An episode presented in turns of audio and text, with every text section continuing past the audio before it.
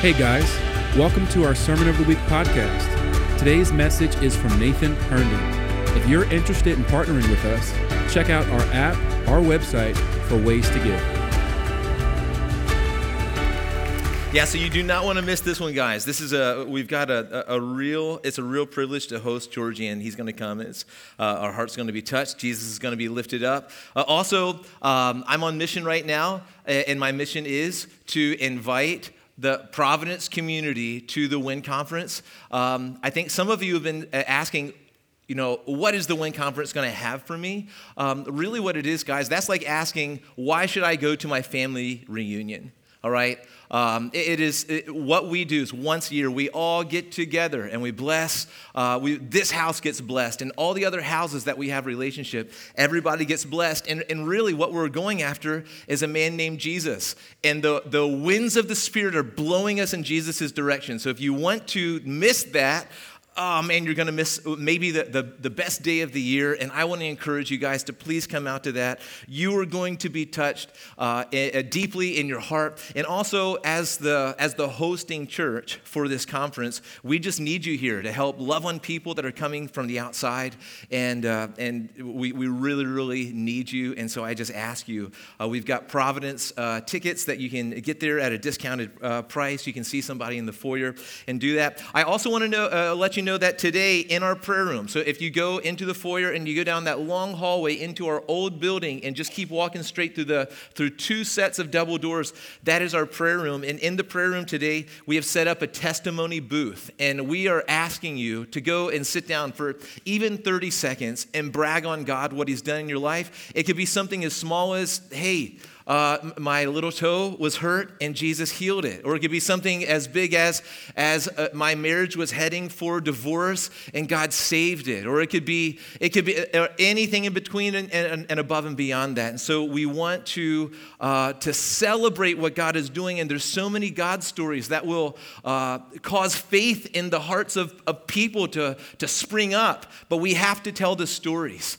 And so we want to catch some of those stories. And so if you, right after church, if if you will head down and uh, just share your testimony and be brave. I know speaking uh, in front of people is really hard, uh, but uh, you got to get over it, all right? It is worth it, I promise. And so just go do that. And then we've got a great editing crew too, so if you sound weird, they'll, they'll fix that, all right? So be really good. But guys, uh, this morning, um, we were right in between some series. I wanted to, to speak this morning on worship. Um, and a- after this series, after, the, you know, after this morning, starting next week, we're going to be doing a series uh, called Parables and Miracles, where we're going to be looking at, at the parables Jesus told and the miracles that Jesus did. And we're just going to spend weeks on this one, all right? We're coming out of a series called Kingdom Family. We spent months on that. We're going to spend weeks on parables and miracles. We're going to be getting to a lot of things. But the, the topic of worship biblically is very important. And the, the topic of worship is so important to the heart of God. It's so important to the kingdom, but it's so central to what we do uh, as the church. And so I want to talk about it. It's kind of like uh, finances. It's not always the most fun thing to talk about, but it's important enough that you have to go there. And I think that, that many of us, we find that when we start talking about worship, uh, we start feeling a little bit of angst, a little bit of pressure, a little bit of maybe frustration. We don't really know why, but we're feeling that. I think some people in worship, when you come to a church like this, maybe if you if you uh, if you stand there and you just kind of enjoy Jesus and you don't really do much, you don't dance and move and stuff, maybe you feel a little judged, uh, or maybe you're coming from a background where you've been trained that anybody who shows any affection or any emotion whatsoever in worship, especially tears, especially shouting, especially lifting your hands, especially dancing, um, those people are off the rocker, and that's called emotionalism, and you have to distrust all of that stuff. So listen Listen, guys, we've come from a lot of different places and a lot of different camps. If you know anything about church history and you learned about the Puritans, the Puritans basically built rooms. They, they looked like just cardboard boxes.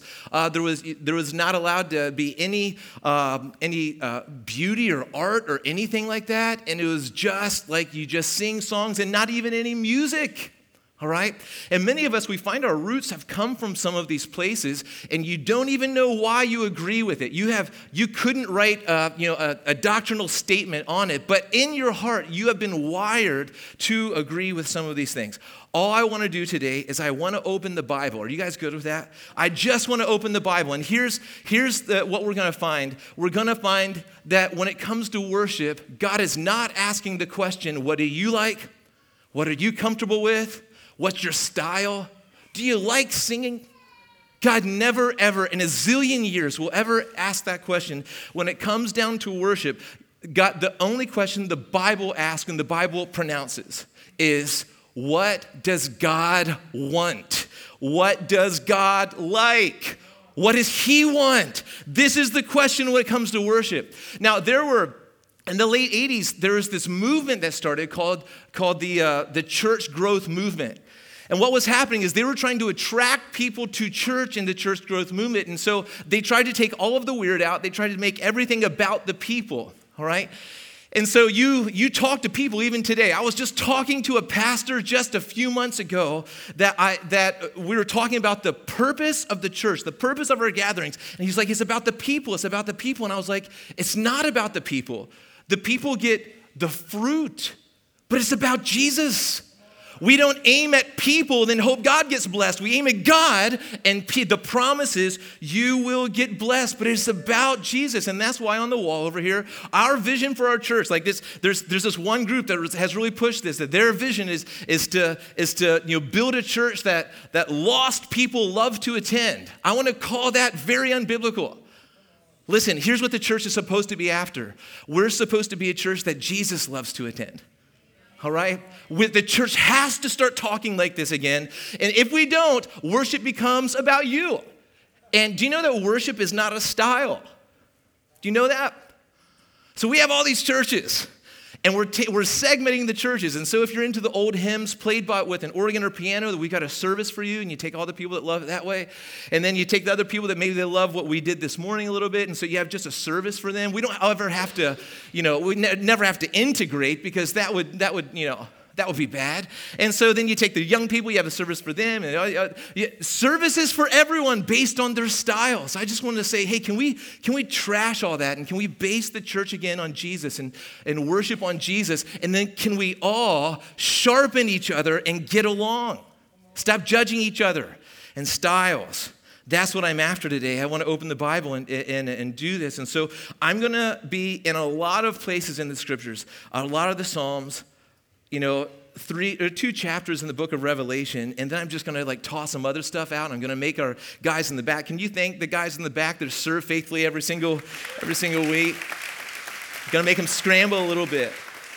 So I want to discuss worship of providence and why we do what we do, why we allow what we allow. Um, a, a, person told me not too long ago that, man, Nathan, if you guys would just stop letting people dance, we would, we would have 300 more people at Providence. And, uh, and I was just, I stared at him kind of like, was that your point? Because it's dumb, you know? It's just like, uh, we're not, our, our goal is not to, like, once again, this is the church growth movement coming through. Do you see it? Do you smell it? The goal is not to make it so safe that a person who doesn't even know Jesus will be comfortable. Do you know what's going to com- uh, comfort lost people or people who need Jesus in here? It's the, it's the love of the saints is going to comfort them. Hey, you're welcome here. But we don't tone worship down to fit their needs. All right, so so I want to tell you this is what we're doing. So we're a Jesus church around here, and uh, and we're asking the question: What is Jesus like when it comes to worship? That is the question that the scriptures ask, and. Uh, and, and we, we do hear, not perfectly, guys, I'm not talking about perfection, but we do hear what we, we believe we see in the Word of God, and we believe what, um, what Jesus wants, all right? In the, the cultural context that we, we find ourselves in. So let me tell you when this get, uh, how this gets a little practical. Um, my wife and I have uh, really good friends um, named, named the Greens, and we've been friends with them for decades, all right? And my wife met them at Lee University, and they have some kind of charismatic uh, roots and, and backgrounds. They, they, met there at Lee University. Uh, but then for years, they've been going to a, a Presbyterian church, and they got three beautiful daughters, and our, our kids have grown up with them. They're all about the same ages. And, and anytime we go on vacation to Florida, we're always aiming at the Greens house, wherever they're living, and we just love them so much. But the Greens actually came up here recently, it was in this, the spring, and visited. Well, they've been going for years to a Presbyterian church. Now, listen, I like Presbyterian churches. Pres- the Presbyterian comes from the word presbyter. Presbyter means preacher. So they have a high value for the preaching of the Word of God. All right? So I, am saying, hey, I want to be a Presbyterian church too you know? I want to have a high value for the preaching of the word of god. So so i, I join arms with them on that. But in, in many presbyterian churches the, the worship is not expressive all right? And their presbyterian church the worship was not very expressive but the word was preached. So i just warned them. Here's here's the best kind of church when you have to warn your friends about what might happen all right?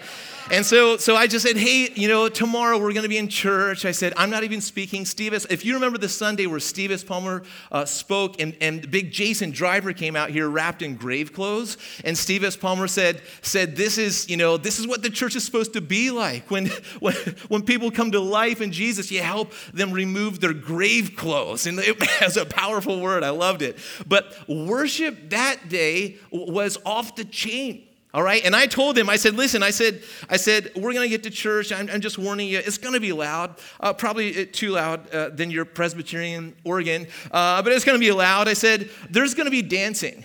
And people were like, oh, and, and Ray Green was just like, oh, just kind of a little bit of, you know, shimmying at your seat. I was like, no. I said, people be dancing all around you. Uh, they'll be up and down the aisles potentially. Like, you know, it's, it's, it's pretty cool and he's just staring at me and nodding. I, I said, uh, I said, you know, and on top of the dance, there's going to be flags. all the flags and banners. It's going to be really wild. I get hit by them occasionally, but I kind of like it. Uh, there's going to be flags, and and and Ray's like, you, so you mean just kind of like waving some flags? I, I don't I don't know. It might be waving. Some, we might have some flag runners. They might be up and down the aisles, running feverishly, sprinting. And he's like, uh, okay. Uh, then I said, now that's you know that's the movement, but there's going to be people shouting and screaming. They're like, what kind of a church? There's going to be shouts. Uh, and screams of all different uh, uh, kinds, you know, uh, men screaming, uh, women screaming, all kinds. And then that's not to distract you from the people that will be strewn all over the floor.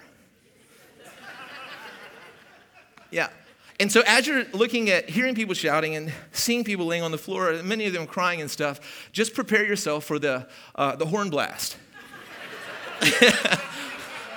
and he's like, oh, you, you have like what? You have like trumpet players or like maybe French horns, uh, flugelhorn perhaps? I was like, no, no, not like not like a brass instrument. I mean like an old school shofar. And they're like, just Nathan, have you, what kind of church are you leading here? And then I, just said, you know, people will be crying. People will probably be praying in tongues. It's just going to be, listen, it's just, this is, this is what you're getting into. So I'm just warning you. And they kind of like, okay. and they sat over here behind us. Uh, I think we got security for them and stuff too. I, it's something like we were just trying to protect them. But let me tell you this. I followed up with them after the service and Ray came up to me. He goes, Nathan, I have never in my life experienced anything like that. He said, he said, I wept the entire time. He said, Me and my whole family wept the entire time. And I want to tell you this. I said, I, have never been so proud of this church that I bring my friends who aren't used to our expression but we don't tame it down, we turn it up. And that is exactly what they needed. We turned it up, and I'm telling you, people were crazy. I think there was, I remember there was a lady in front of me hunched over, just kind of doing this with her arm the entire service. I was like, yes, please, yes. And I want to tell you guys, just as the pastor of this church, my dream has never been to worship so safe that we, we, we don't make darkness tremble, all right? My dream has never been that we, we, that we, we are so composed that nobody can tell if we have an affection for God or not. Like that has never been my, I, that has always been the pressure. People have always come and tried to, pr- tried to convince me that we need to do less for the lost. We need to tone it down for the lost. But can I tell you what the lost need the most is a church on fire, not turned down, but burning hot. This is, this is what the church, it, des- the world is desperate. Listen, the world doesn't get changed when we make it about what, the, uh, someone that didn't purchase the church. And so Jesus purchased the church with his blood. That means that he's the owner of the church. We're the bride of Christ. We are sons and daughters. And we have been, the purchase price was his death, burial, and resurrection. And when you, when you were dead, but now you're alive, and you don't deserve it, but you got it, it should be legal. It should be legal in the gathering to take every affection you have, every sound that you've got, everything in your heart, and give it as an offering to God. So I, I, I, uh, I love testimonies like that. And I just want to say this that the good stuff the, and the best stuff in the body, the best stuff in the body of Christ, is not found where people are most comfortable. Do you know that nothing good, or very few things good, happen in a state of comfort?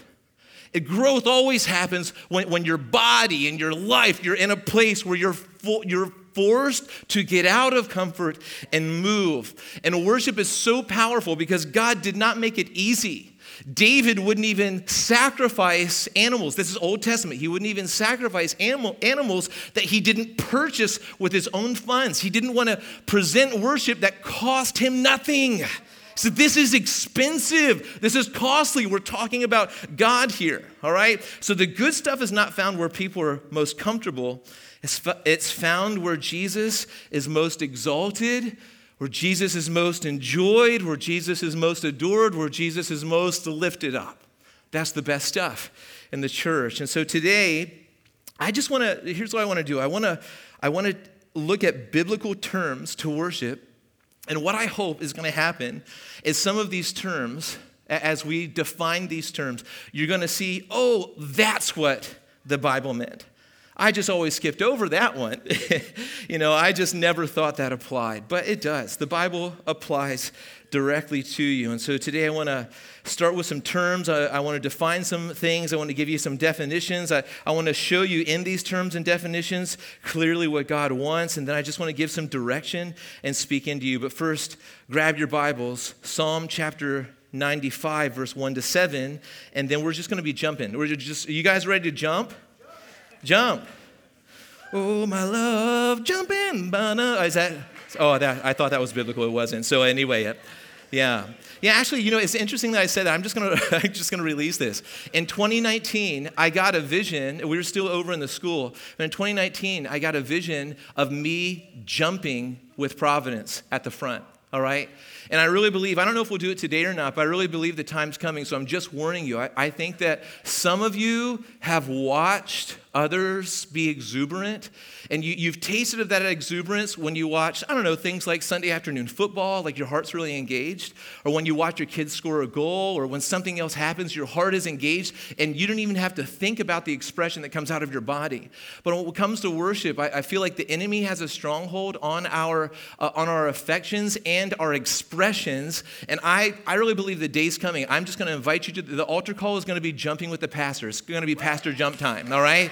And we're just going to jump. And I, am serious. I, I, really feel like stuff is going to happen. But first, let's lay a biblical foundation. Let's not be crazy. You know what I'm saying? Okay. So so let's let's do this. Let's let's read uh, Psalm 95 verses one through seven. Oh come. Let us sing to the Lord. Let us make a joyful noise to the rock of our salvation. Let us come into his presence with thanksgiving. Let us make a joyful noise to him with songs of praise.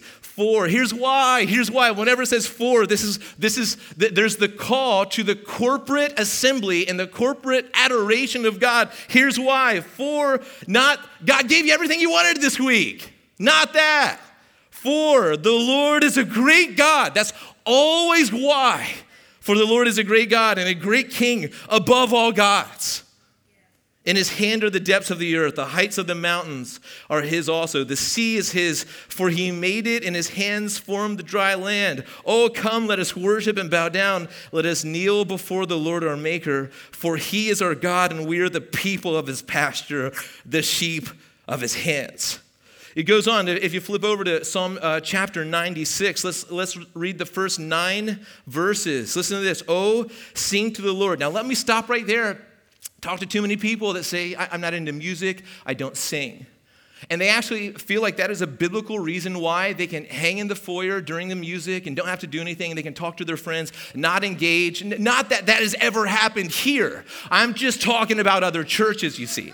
All right? So listen, listen, the sing is a command. It's not, it's not like, hey, if you like to, then you should. But whether you sound like a, mule deer or just a mule by itself, all right? Yeah, listen, I want to get I want to tell you this, and here's and I really mean this. Maybe some of you sing so horribly, you've never hit a good note in your in your life. But what you need to do when you come to church is whoever's sitting in front of you, you need to tap on the shoulder before the service starts because you don't want to distract them. But you need to tap on the shoulder and say, I sound like a, a mule deer that mated with a mule when I sing. All right? And I'm just warning you right now because I'm not going to let how I sound stop me from the biblical commands of God, and I'm letting it out today all right? It should sound, our singing should sound way worse than it does. It's way too pretty, all right? You are to sing. God loves joyful noises, not necessarily on pitch noises coming from you all. God, God loves on pitch noises coming from here because, because there's a value in the kingdom for, uh, for uh, excellence in our craft. All right? So, coming from here, you got to sing well, you got to do your thing well.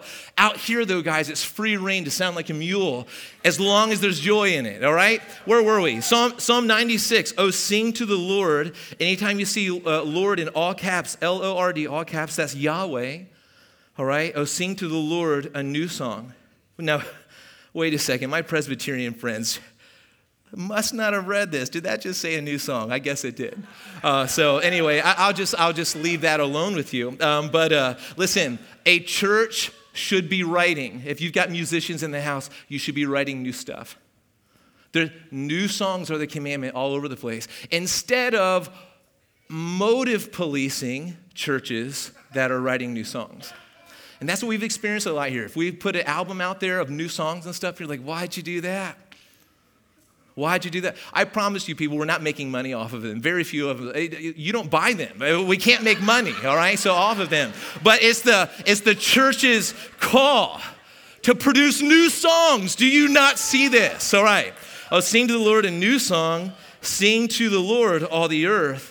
Sing to the Lord, bless his name. Tell of his salvation from day to day. Declare his glory among the nations his marvelous works. In other words, this is give testimony that some of you who are going to be sitting in the testimony booth today, it's going to be worship. You're giving testimony, you're declaring his glory among the nations and in your life. His marvelous works among all the peoples. For, here's why, for great is the Lord. You see that? It's always the reason why. God, why I don't feel like worshiping today, but God is still great, so I'm going to. All right?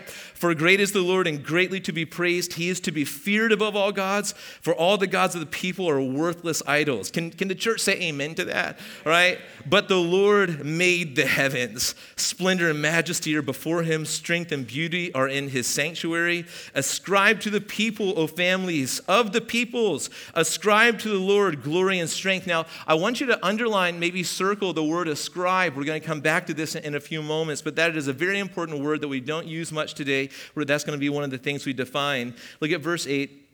Ascribe to the Lord, ascribe to Yahweh the glory, due his name, uh, bring an offering, and come into his courts. And then let's end here with verse 9 Worship the Lord, worship Yahweh, and the splendor of holiness. Tremble before him, all the earth.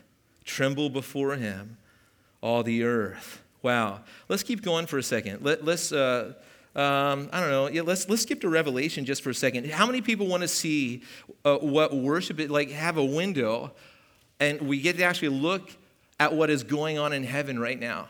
All right. So it, we say on earth as it is in heaven. Ha, ha, ha. Then we judge people that are doing what we see. All right. So let's let, let's just look. And then you know what? I think many times if someone makes you uncomfortable, that could be the Holy Spirit saying, "Hey, that's exactly what you need to be doing." Yeah. When's the last time you've been on your face? When the last time you let out a, uh, an agonizing shout of help to God? Right?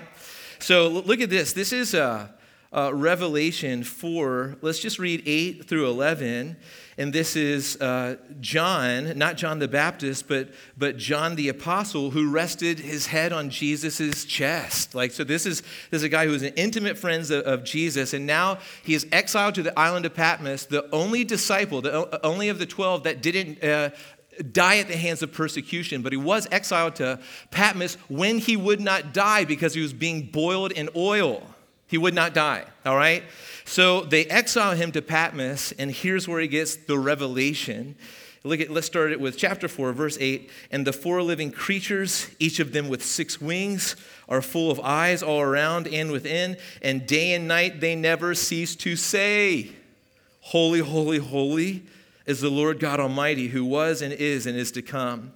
And whenever the living creatures give glory and honor and thanks to him who is seated on the throne, who lives forever and ever, the 24 elders fall down before him who is seated on the throne and worship him who lives forever. And they cast their crowns before the throne. So they're, they're falling on their faces, they're casting their crowns before the throne, saying, Basically, you are worthy. We, we are not worthy of this crown. We got it by grace.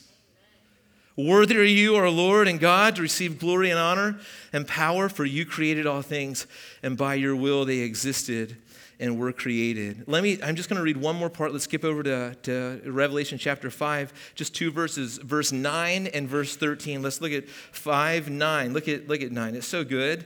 Um, oh, and 9 and 10. Let's do that. And they sang a new song, saying, so they're, all, they're excited because they find out the one person who is worthy. What Worthy, uh, worthy it, uh, does not mean you have intrinsic worth okay? Worthy has everything to do with what you deserve. And the scriptures say there's one person who's worthy. He's the one who's conquered death. He's the only one who can open the scroll. So let, us look at 9 and 10. And they sang a new song Worthy are you to take the scroll and to open its seals, for you were slain, and by your blood you ransomed people for God. So, so the, in heaven, they're seeing the gospel, they're seeing the cross from every tribe and language and people and nation, and you have made them a kingdom and priests to our God, and they shall reign on the earth. And then look at uh, verse 13 for a second of the same chapter. It says this And I heard every creature in heaven and on the earth and under the earth and in the sea and all that is in them saying, To him, that's to Jesus, who sits on the throne, and to the, well, to him who sits on the throne, that's the Father, and to the Lamb, that's Jesus, be blessing and honor and glory and might forever and ever. And let's, let's go into verse 14. Let's be crazy and dangerous here. Let's keep going. And the four living creatures said, Amen. And the elders fell down and worshiped. So there's a lot here. And in a few minutes, I'm not going to cover all of it, but so I just want to, let's define some things here. First of all, I want to define the word worship itself. The word worship comes from the word, the, the root of the word worship is worth. Okay? So when we're worshiping, we're declaring how valuable God is. The root comes from the word for worth. Now, I want to be very clear here. It's not like God has no worth and he's depending on us to give it to him. So when the Bible says, you know, give him glory, glory is just the beauty of God. We're not making God more beautiful. Listen, we're not, we're not giving God worth. God has no deficiency in himself, and then he doesn't come looking out of his lack, he doesn't come looking to us who has what he needs. That is not how this works. All right? He is full of worth in the only worthy one, all right? So when we are coming and worshiping God, we're not giving God worth, we're recognizing his worth. When we give God glory, we're recognizing his beauty. We're not given to it. He already is. And He's going to be it, whether we recognize it or not. But worship is saying, Wow, you're gorgeous. Wow, you're the treasure my heart's always been longing for. Wow, you are the one that I want. Now, if you remember in, when we were reading in the Psalms, that it talks about ascribing to God. And there's different things you can ascribe to God ascribe thanks to God, ascribe praise to God. But this is ascribe worth to God. Ascribing is an acknowledgement of or a recognition of who God is and what he deserves. So we're like, God, you're worth, you, I'm ascribing power to you. I'm not, it's not that I have power that God lacks, and so I'm giving my power to God so he can have it. That is not worship. That is, that is something entirely different and wrong. What we're doing is we're, when we're ascribing to God, we're acknowledging, we're recognizing who God is, what He deserves, and we say, "Man, you're all powerful. I ascribe power to you. You're, I'm so, I ascribe thanksgiving to you. You've done so much to me. You've conquered the grave. You've adopted me in by the gospel. We're ascribing to God, and we're we are a recognition of who God is, what He deserves. That is ascribing to God. We're ascribing value to Him. We're basically saying, God, in worship. You are my treasure. I ascribe to you the highest place in my heart. Everything else bows to you. You are it all. You are everything. All right? Now, the Hebrew origins of the word for worship actually just meant it, just kind of went right to what worship does. And if you boil the Hebrew uh, word down for worship, you just get, get straight to lay prostrate before God. That's worship. So it doesn't even say exactly what it is, like we, like we read in other parts of the Bible. It's just in the Hebrew, it says this is what worship does. Worship lays prostrate before God. And the significance of laying prostrate before someone is it's a recognition of who they are and then who you are compared to who they are. It is popular today to sing about and uh, shout about and celebrate who we are. And I listen, I, I, want us to understand who we are in Christ. But when it comes to worship, we're not talking necessarily about, about who we are, we're talking about who God is, and we're, we're saying, You are better than me. You are better than me. I actually, I, I lay before you. I don't want to stand on the same stage. I don't want to be in the same realm. It's not that I don't want closeness. It's that I want to communicate in a, maybe it's about heart or about, about posture or about body that you are better than me. It almost sounds like in, in today's culture, that almost sounds like, like, oh man, that's not what it means. But that is exactly what it means. God's better than us. We're not little gods. All right? We're sons and daughters adopted into his kingdom. But God is God and no one else is. And it is okay for us to say, You're God and I'm not. You're better than me. And I, but here's the beauty of God. Man, that was a big spit. Uh, here's the beauty of God. Man, now that is a Jesus church, you know? So the, the beauty of God is, is that, uh, man, I forgot what I'm saying now. A spit flies out of my mouth. It'll come back to me. My, my mind's like a, like a big, it's like the sun. Things orbit around it. All right. Hey, so let's talk about, let's, let's talk about the, the word worthy for a moment. All right. The root word, once again, for worthy, it's a different word than worth or worship, but it's, it's a cousin uh, grammatically. And the root word for the word worthy is worth, but it's different. Worthy is an adjective, and it's not pointing to intrinsic worth, like, you know, it's not pointing to intrinsic worth. It, it describes someone who is not just valuable, but also deserving, but not deserving based on someone else's merit, all right, or, like, or grace, but they're deserving based on their own merit.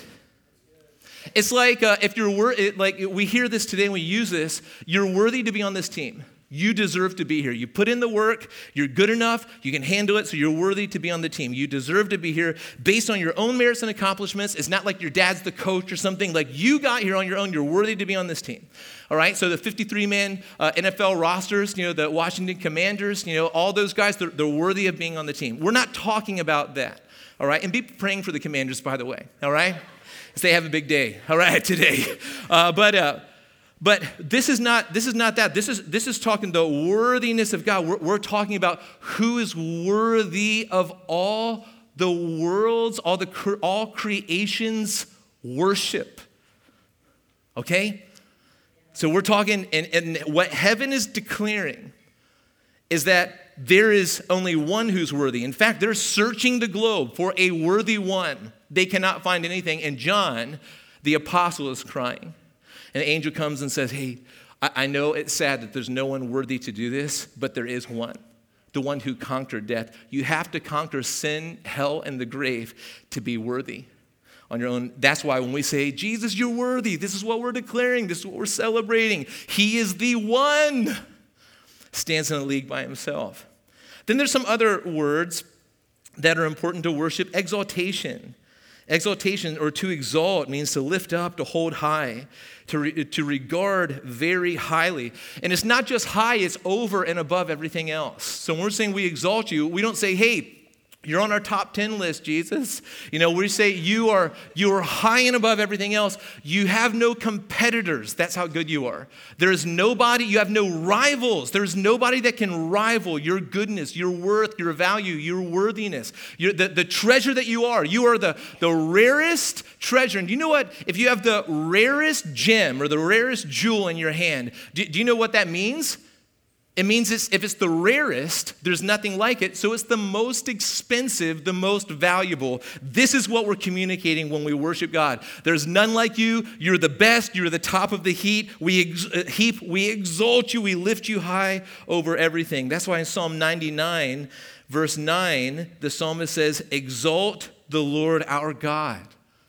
Just calling us to just, just tell him that he's better than everything.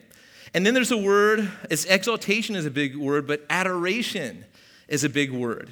Uh, we get the word for adore. Like this is when we say, hey, let's just stare at Jesus. Just stare at him. Just stare at him. It's we're adoring Jesus. It may sound weird, but just because just it may sound weird to you because you've never done it. But just because something's new does not mean that it's wrong. This here is not new, it's ancient. The church just lost it. And the fact that it sounds weird to you just means that you're not in touch with 2,000 years of Christian history. All right? All right, so the Bible calls us to adore God, to look at Him, Look in his eyes. Be captured by his value and his worth. Uh, adore, though, and I love this uh, adore, like exaltation is more, we're going to exalt God with the words of our mouth. The, it's the content of our worship, is how we exalt him. It's the words that matter um, as we exalt God. But adoration comes from heart's affections. Okay? This is, that. listen, I'm just defining the word. So, this is why your feelings matter as much as anything else in worship. God is not impressed with heartless words that you say that are just true but not felt. Okay? One pastor, uh, I heard one pastor say this that he's either enjoying God in worship or repenting that he's not. Okay? Do you, do you hear this? If you feel nothing for God and you're just like, when is this nonsense over? I hate songs. All right?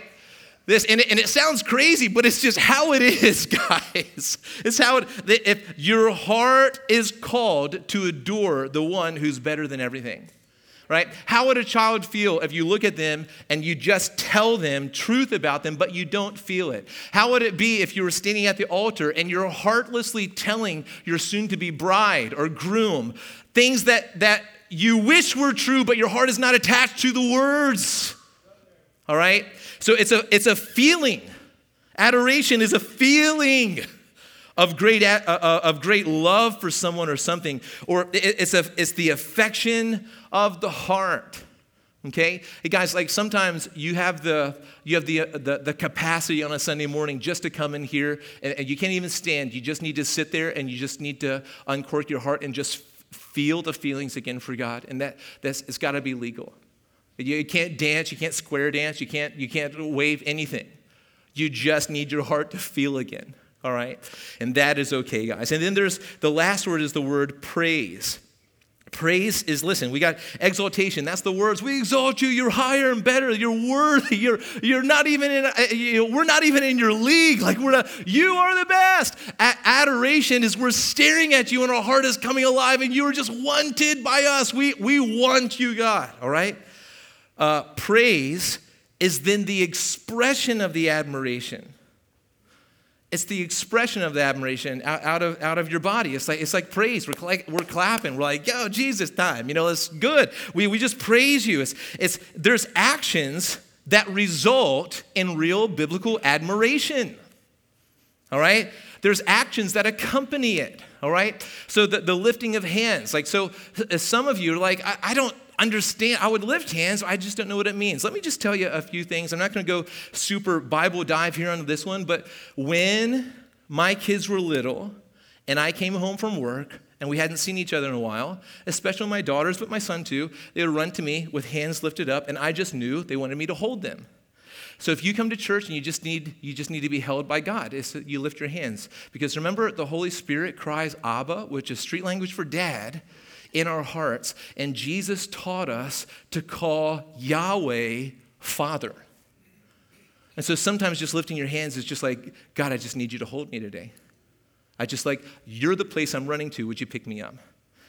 And then sometimes, too, I think it's natural. Like, I remember seeing a, picture of, of, a Coldplay concert, and it looked like everybody in the whole crowd had their hands up. Because when you see something good, it's, I think it's the, the natural wiring, the way that God wired us to be like, yes! Or if somebody scores a touchdown, when the commanders score 37 points, I mean, it's not prophetic, but it's probably going to happen. Uh, when they score a lot of points, and they like, you clap, and you shout, and you fist bump, and you're like, yes! God, the, we are, we are worshipers. We worship something you don't need to be taught this. I'm defining it. I'm defining what you probably already do. I'm just telling you, God made your hands to go into the air and praise for Him and for other lesser loves. It's not wrong to, yes, fist bump, and yes, they won the game and cool. But it was made primarily for Him.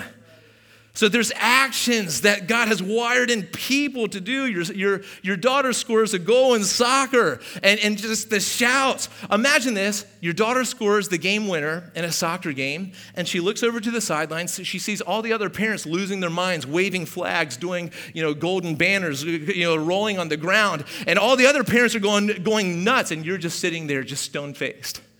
Right? And then she comes home. She's like, Dad, you kind of look numb. Everyone else was excited and shouting. You know I was excited. you were. You didn't seem it. No, the truth is I was. But but listen, she's not going to believe it unless you express it, homeboy. Guys, it, you know, you the, the only one that's fooled is you. God is not. You're fluent, you say, I'm singing words that are true. Well, that's great. It's exaltation. And we should be singing words that are biblical, theologically rich and deep. You know, all we should be singing truth. But we should also, our bodies should join with the truth of that and affections of the heart and expression through the body in some capacity. Everybody, everybody is different.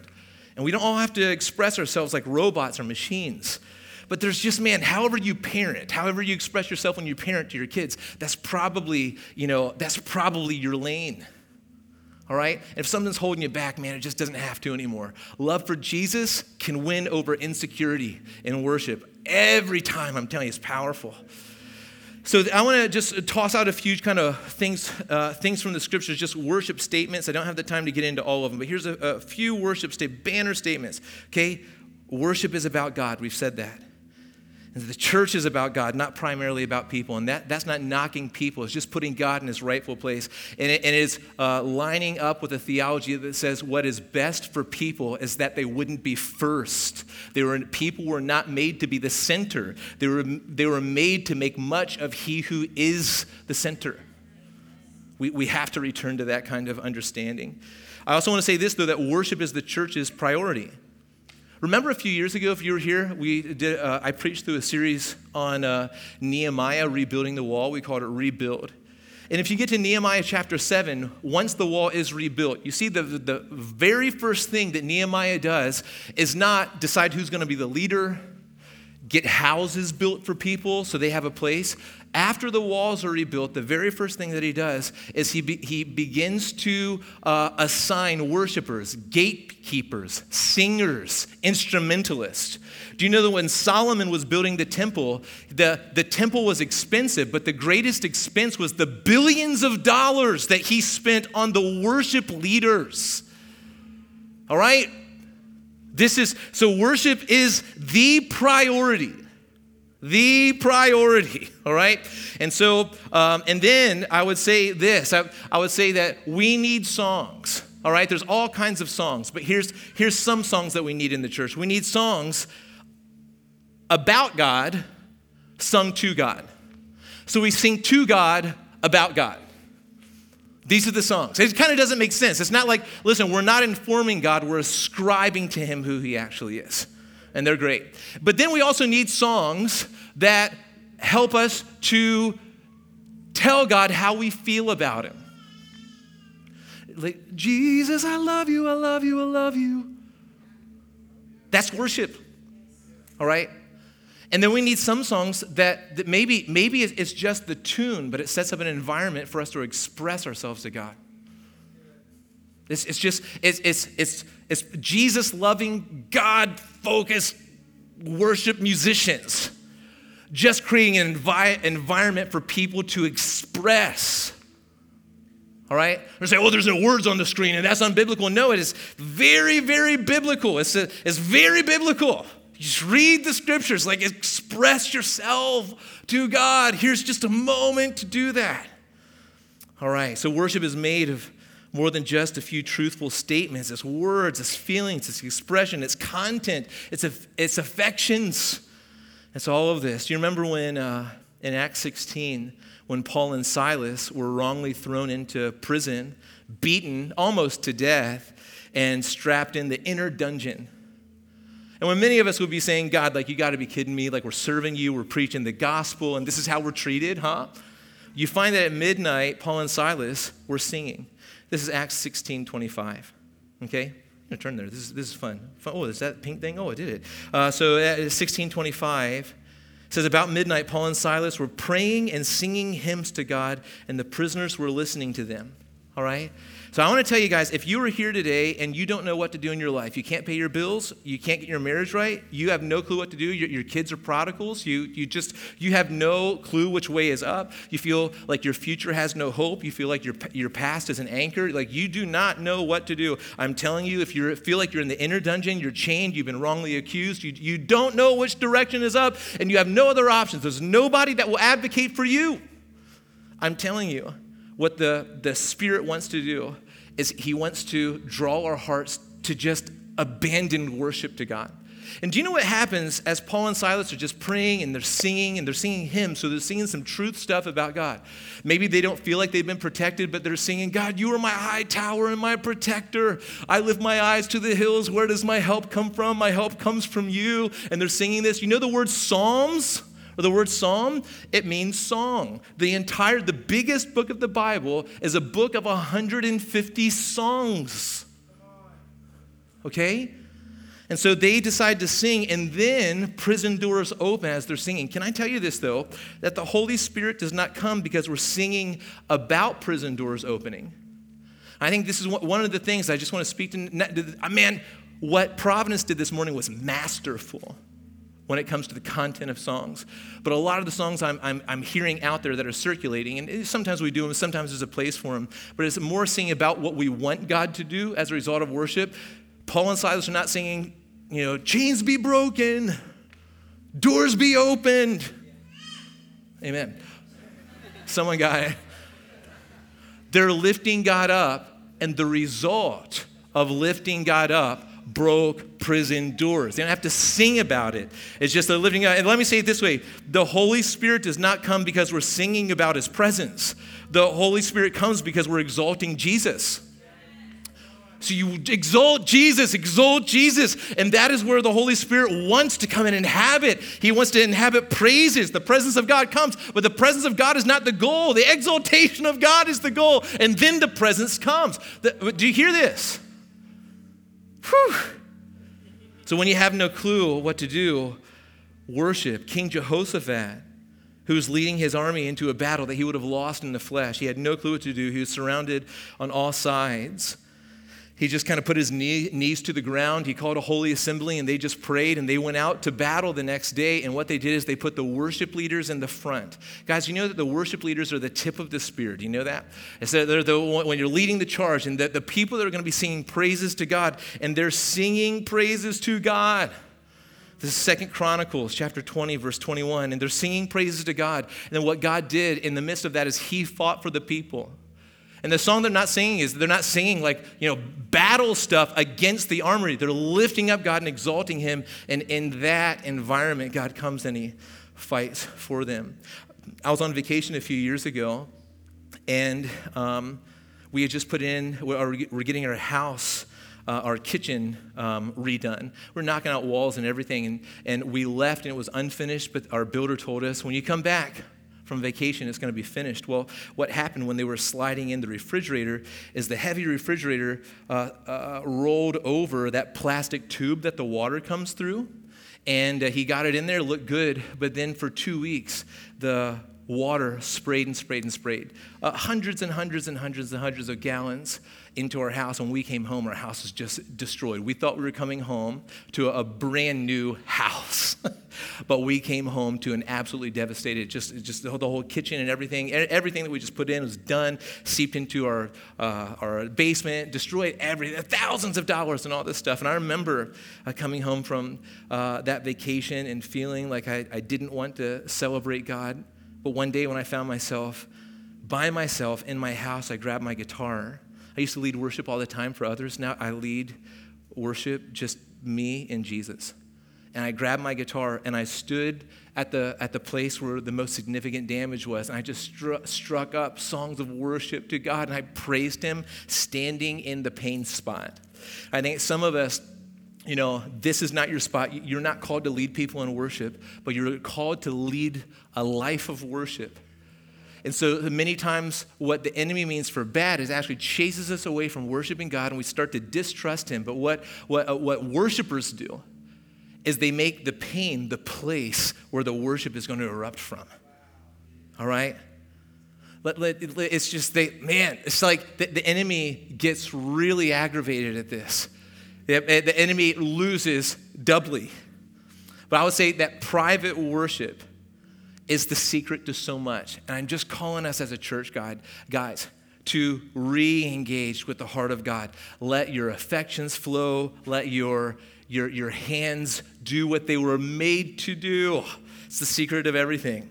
And I just want to say, guys, that uh, this church, if it, man, I just want to say it, it is the, the greatest dream of mine to be a Jesus church where we keep asking Him, Jesus, what do you want?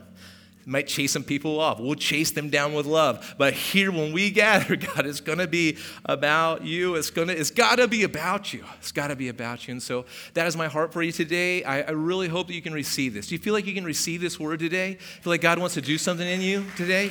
Do you feel like in the weeks to come, in the weeks to come, I'm, I'm going to call for you to come jump with me at the front. Right now, I want you to, I want you to, I want you to just pray about this for a while and prepare your heart to go places that you've never gone. Uh, but God is going to break chains when we just say, Jesus, I'm going to be undignified for you today.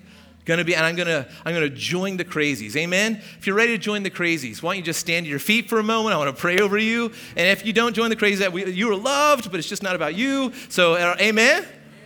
So, Heavenly Father, put your arms out if you just want to receive from God in a new capacity. I, I want to, God. God, we just say we want more of you. We want more of you. We don't want to burn less. We want to burn more, God. We don't want to feel less. We want to feel more, God. We want our heart to burn like it was designed, God. We want our bodies to respond to your greatness like they were designed to, God. We don't want small loves to be the, the, the center of our lives. We want you, the treasure of the universe, to be the center of our lives. So make us full fledged, crazy style worshipers that just don't care about onlookers but care about you and your glory.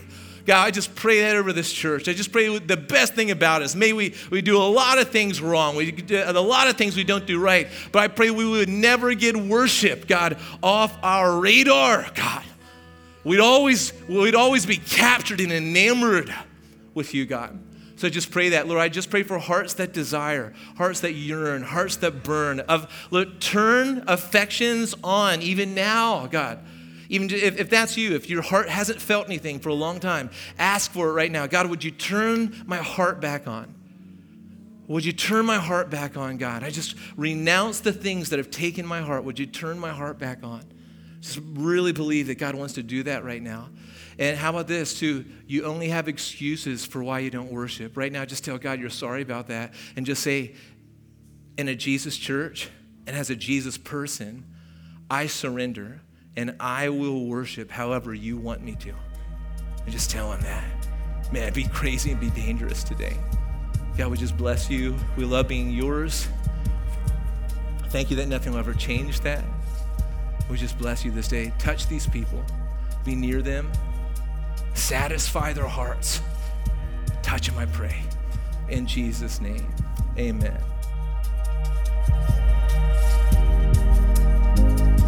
Thanks for checking out our Sermon of the Week. If you have questions, or would like to get connected, download our app or visit us at providencecommunity.org.